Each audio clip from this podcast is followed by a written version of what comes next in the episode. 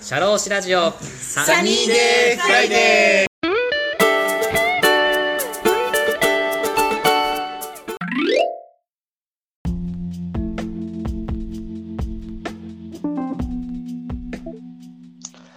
はい、国際派社労士田村のポッドキャスト。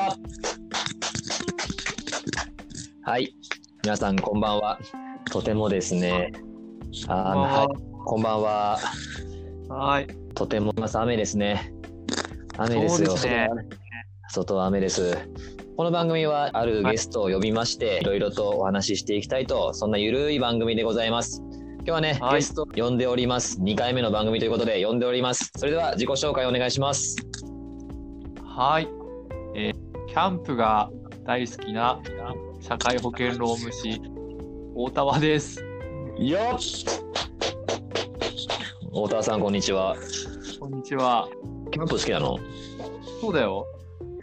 初耳なんだけど何キャンプって何何が好き な知らなかったっけ あのー、えっとね、のあはのー小学校の頃からキャンプが好きで、いはいあのー千葉市に住んでたんだけど、うんあのー地元のちっちゃい小学生とかをあの山にキャンプに連れて行く団体の活動をねずっとねやってたのボーイスカウト的なでボーイスカウトではないんだけども、うんうん、だから全然社会奉仕でも何でもなく、まあ、ただ単にキャンプを楽しむ、あのー会があってうであのーなんか長野とか群馬とか栃木はいはい3泊4日ぐらいかな毎年キおうャンプに行くという活ん動がおおでした。昔から自然好きなんだそうだね。おお何キャンプの魅力って何なんですか教えてくださいよ、え教えてくださいよ自由まなあんだ、まなんか20こ分う間好きなんだからーそうだね。いくらでもまあ時間はあるからね。まあう個人的にはこうみんなで外でご飯を作るのが、んなんだろうこう薪を割ったり、まああとこう屋外で野菜切ったり肉切ったりして飯を作るわけですよ。うんまあそういうベーシックなこともすれば、なんかね、段ボールオーブンって言って、あの、段ボールの内側にアルミホイルを、ま、あの、めちゃくちゃいっぱい貼って、熱がこう反射するようにして、うんうんで、その中に、あの、まあ、熱源を入れて、熱の反射でピザを焼くみたいなことをね、えやっえたりとかねおおまあ、なんかこう、い結構いろんなことができて、のあれかな理科の実験とかでなんか虫眼鏡の体内にしたらなんか燃えるみたいなそれの原あ理みたそういういことも、うん、そういうこともできるよ。なおーなるほどねそう自然の中でそういうのはなんですかサバイバル的なうん生活するみたいなそうそうそう。自分で何とかするみたいなそういう感覚そうだどういね。うまあ、うん今な結構グランピングって言ってなんか、はいはいはいなんか何から何まで用意してくれてるなんか、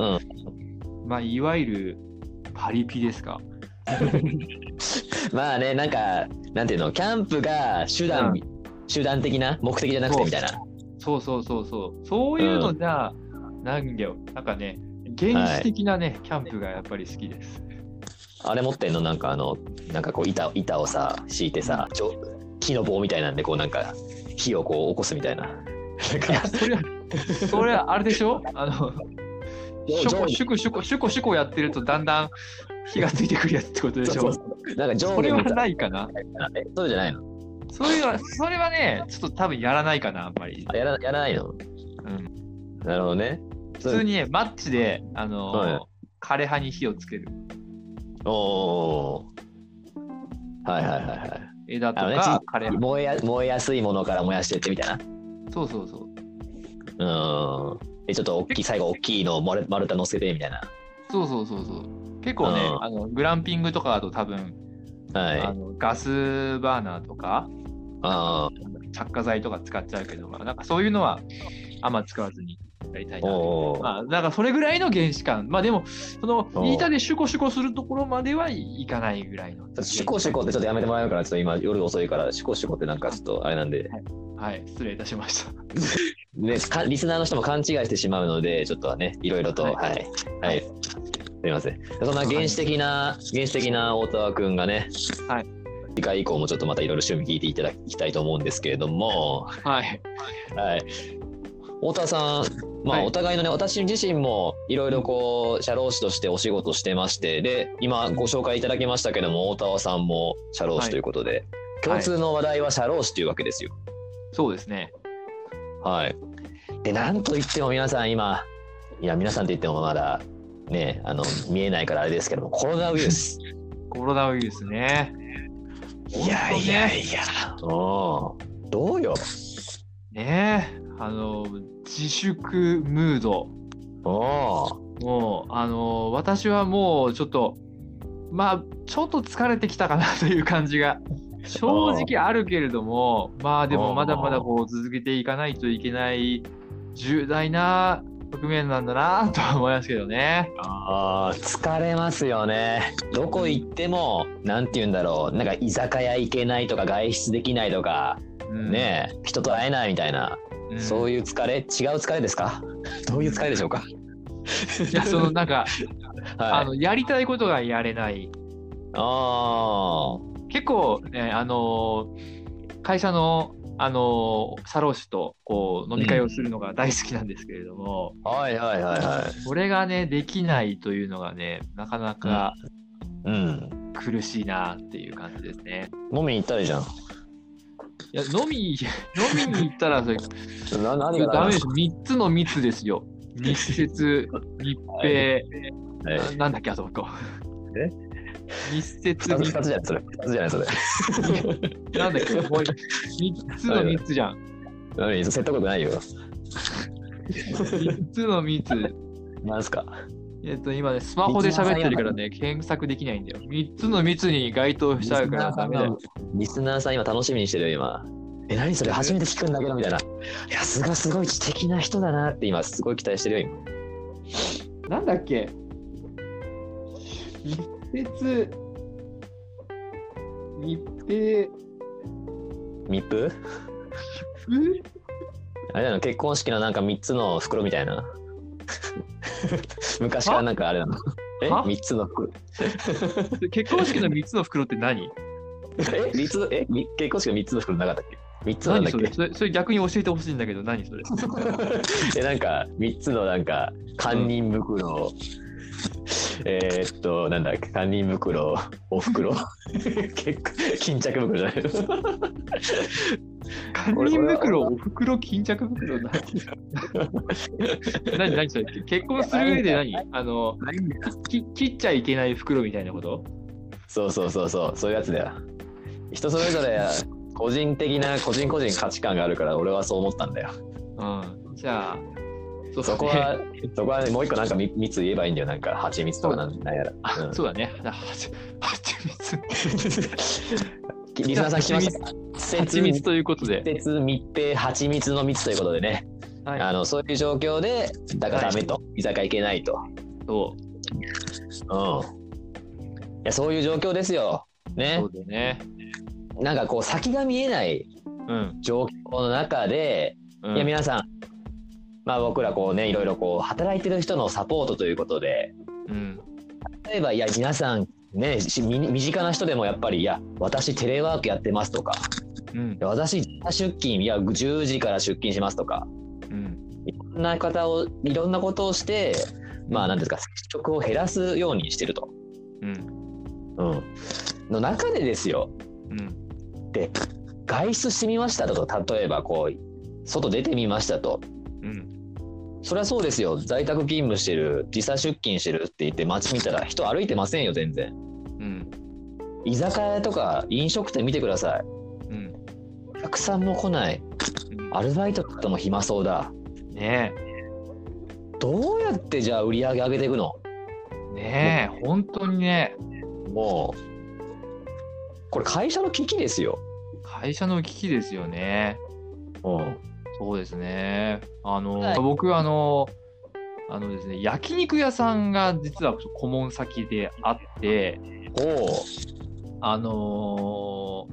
ーご夫婦でやられてるんですけども、ううんあの旦那が社長で奥さんが取締役っていう形でで、まあ、2人で、あのまあ、従業員も他にいっぱいいるんですけど、あのまあ、2人とも結構メインが焼肉屋の経営っていう感じで、あの2お人でこう結構経営に没頭してるという状態なんですけど。はいはいはうんあ、のまあ、このコロナの影響でどんどんどんどんお客さんが減ってきて、うん、で、あの普通なんですよね、あの経営者だと結構当たり前かもしれないんですけど、あの夫婦で同じ仕事をしてるってあんまないじゃないですか。そうだね。まあ、旦那さんは、まあ、会社経営してても、奥さんは別のところで仕事してたりとか、まあ、そう経だね営者じゃなかったら、基本的に旦那さんがサラリーマン、まあ、女の人もまあ結構サラリーマンってことも結構ありますけど、まあ、うん別の会社で勤務することが多いかなと思うので、うんうんで、同じ焼肉屋さんにいると、なんか共倒れしちゃったらもう生きていけないっていう状態にあるじゃないですか。うん、そうだね。もう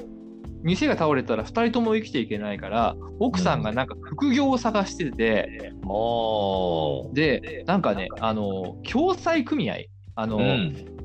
えーもう社労士とか、あの、してたら、もう聞いたことがあるかもしれないけど、あの倒産防、倒産防止共済組合とか、おーなんか小規模共済とか、はいはいはいそういう共済組合の勧誘をする仕事で、おー。なんか、どうやらその奥さんの知り合いの方が、なんかめっちゃ成功した人がいるらしいのよ。なるほど。で、その仕事をその、えー焼肉屋の奥さんがやろうとしてて、副業として。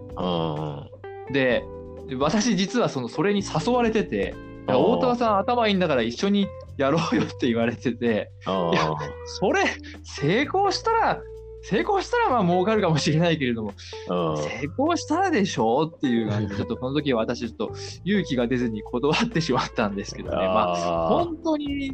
ご夫婦で経営してる飲食店なんかはーうん切実な問題なんだなっていうふうに思いましたね。あーそうだねもう収入源っていうか普通のねサラリーマンじゃなくてお客さんの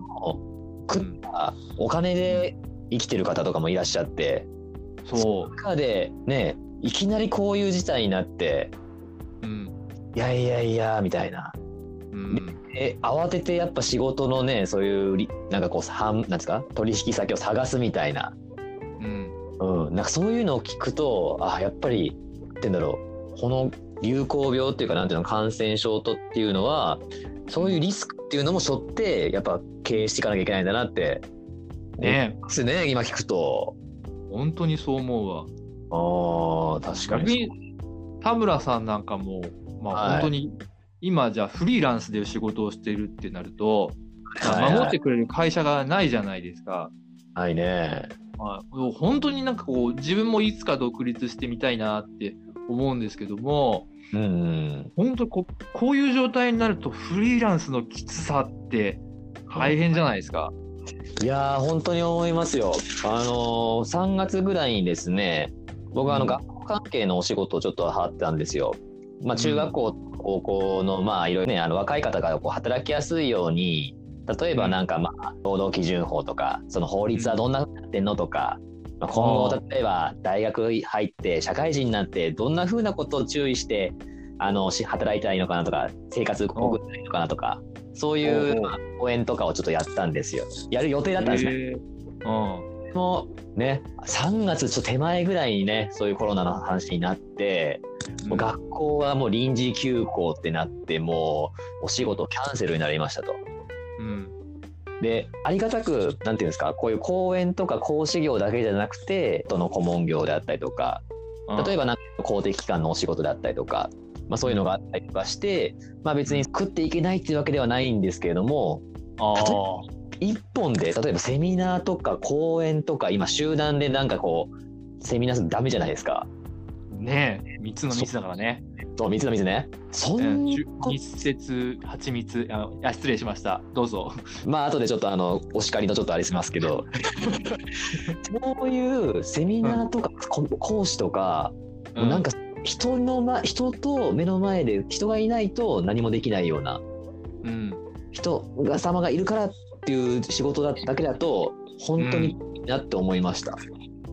そうだよね。うん。あの人がね、見てないと意味がない仕事は本当にそうだよね。できなくなっちゃうよね。そ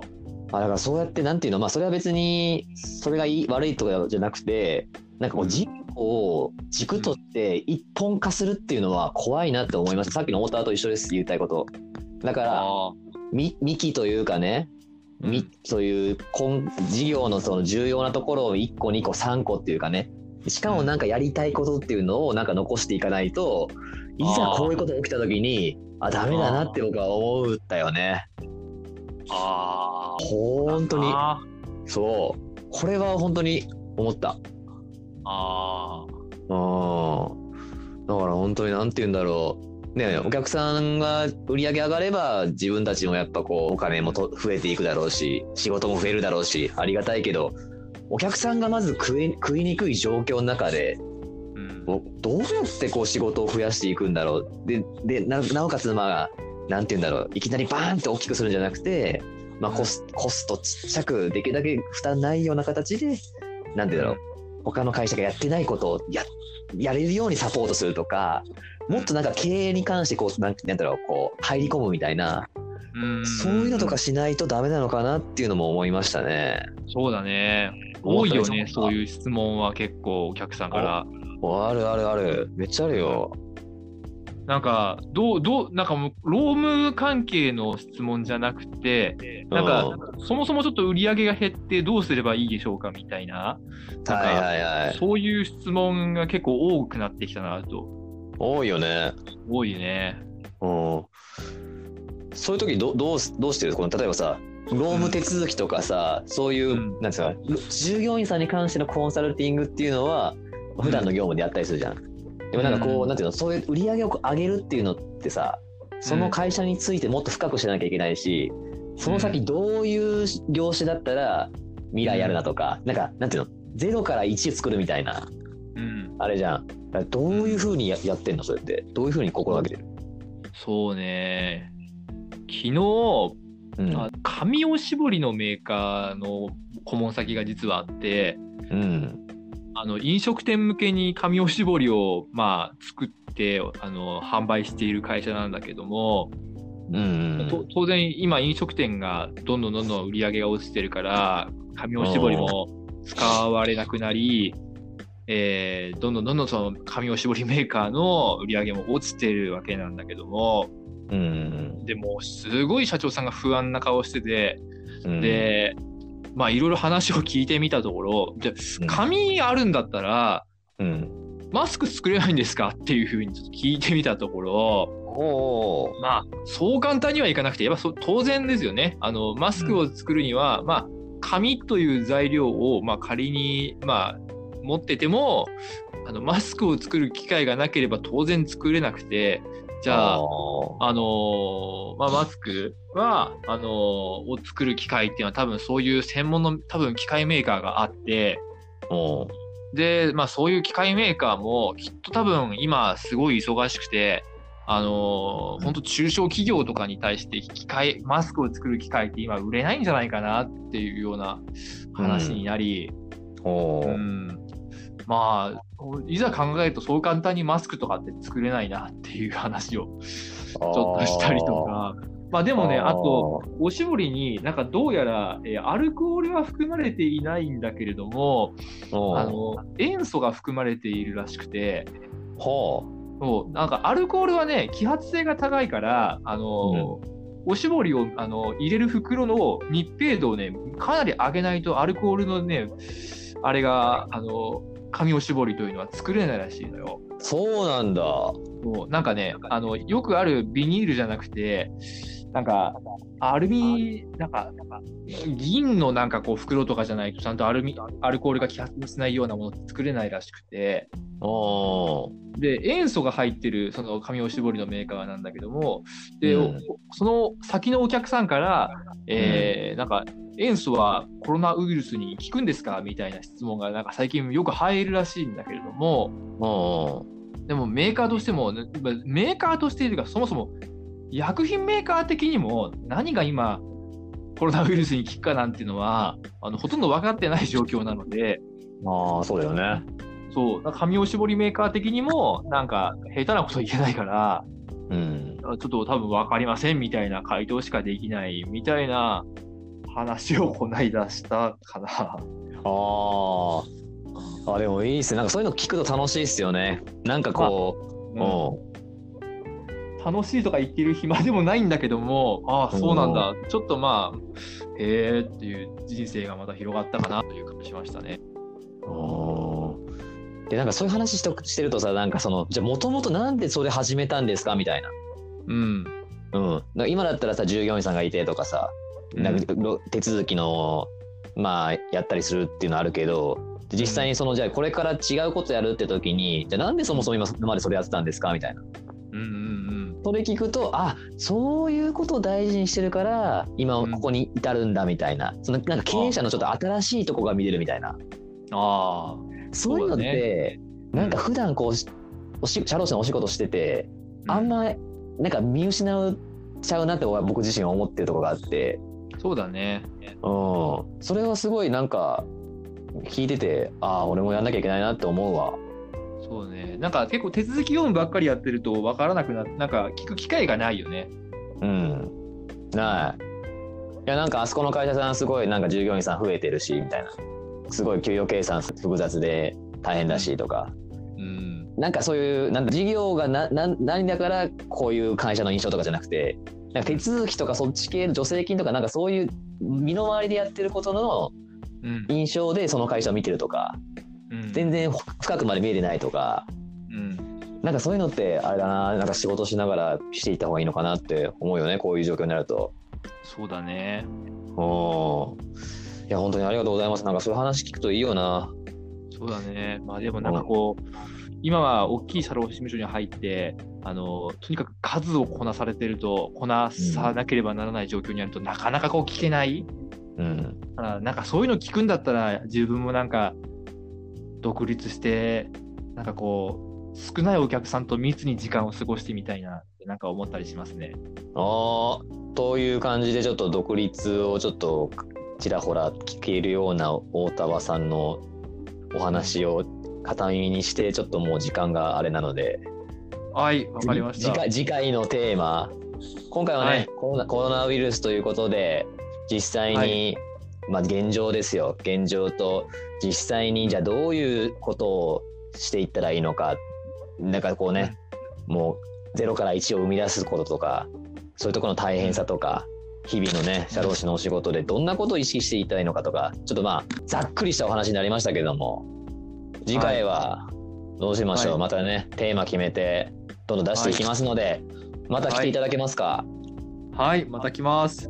はいまたねちょっとお互いの自己紹介がまだ聞きたいリスナーさんもいらっしゃると思うのでまたちょっとね、はまた時間決めてちょいちょいやっていきたいと思いますのでこの辺で一回ね切らせていただきたいと思いますは、ありがとうございました。はい太田さんありがとうございましたまた来てくださいーい。はい夜分遅くに失礼しますはーい。おやすみなさい。はい